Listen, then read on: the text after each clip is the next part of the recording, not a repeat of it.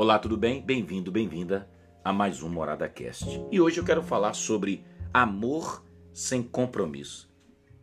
Acredito que você concorda comigo que nunca se viu um cenário onde os relacionamentos humanos estão tão fragilizados e vulneráveis.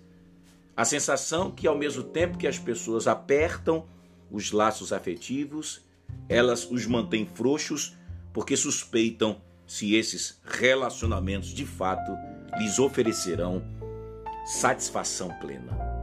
E com isso é bom a gente pensar sobre essa coisa louca que está acontecendo de muita gente querer amor sem compromisso, amor a curto prazo. Você já ouviu falar sobre essas coisas? Vejam bem, de fato o principal herói nos tempos atuais é o relacionamento humano. E nesse cenário você tem como personagens centrais homens e mulheres contemporâneos, como eu e como você, pessoas que estão desesperadas por terem sido abandonadas aos seus próprios sentidos e sentimentos facilmente descartáveis. Estas mesmas pessoas estão anelando, desejando, ansiando por segurança que o próprio convívio afetivo pode lhes trazer. Gente que sonha em ter uma mão amiga com que possa contar num momento de aflição, principalmente na hora que a vida vai se deteriorando.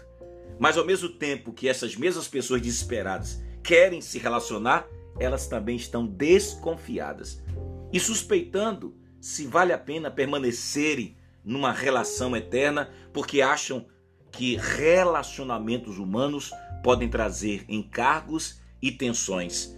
E elas perguntam, será mesmo que nós estamos aptos em suportar as crises, suportar os desdobramentos e as implicações geradas por qualquer tipo de relacionamento humano? Ou seja, é como se todo mundo deseja se relacionar, mas todo mundo suspeita, teme. Todo mundo fica desconfiado dessa coisa ambígua que é o relacionamento humano.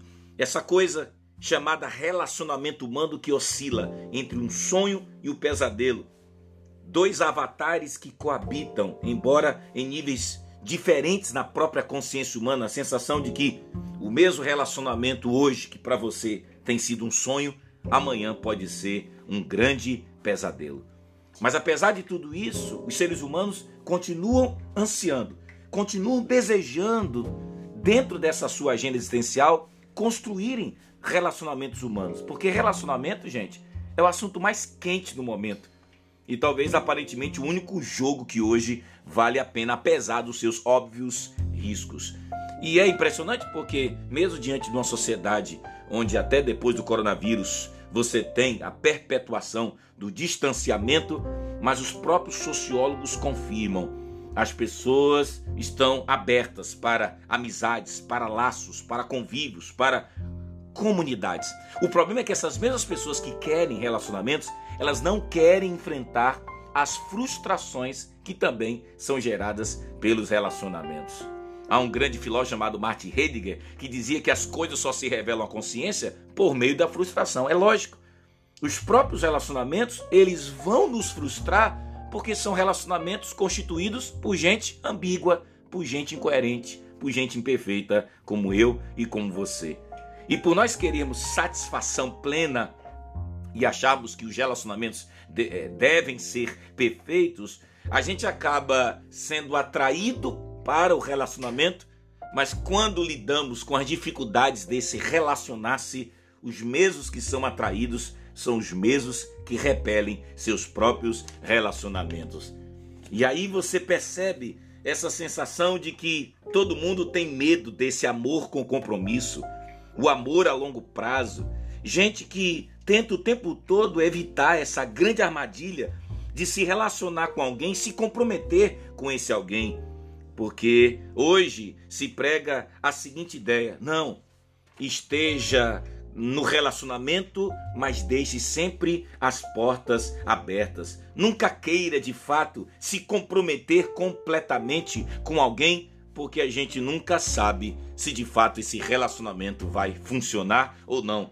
É como se eu quero o relacionamento, mas eu prefiro manter a distância. Eu quero usufruir do convívio, mas eu não quero assumir e nem exigir nenhum tipo de compromisso. O lance é deixar todas as portas sempre abertas, é sempre permitir que podemos desfrutar de novos relacionamentos. Com isso, você tem uma sociedade que prefere mais relacionamentos virtuais. Por quê?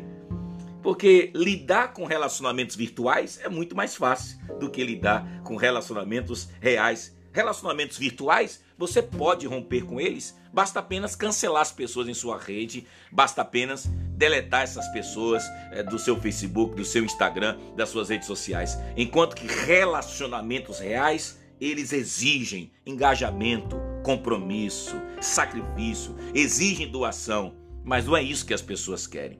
Mas deixa eu lhe dizer, Jesus disse que nós devemos amar o nosso próximo como a nós mesmos. Assim como devemos ter compromisso com Deus, precisamos nos relacionar com compromisso com as pessoas. Chega de amor sem compromisso.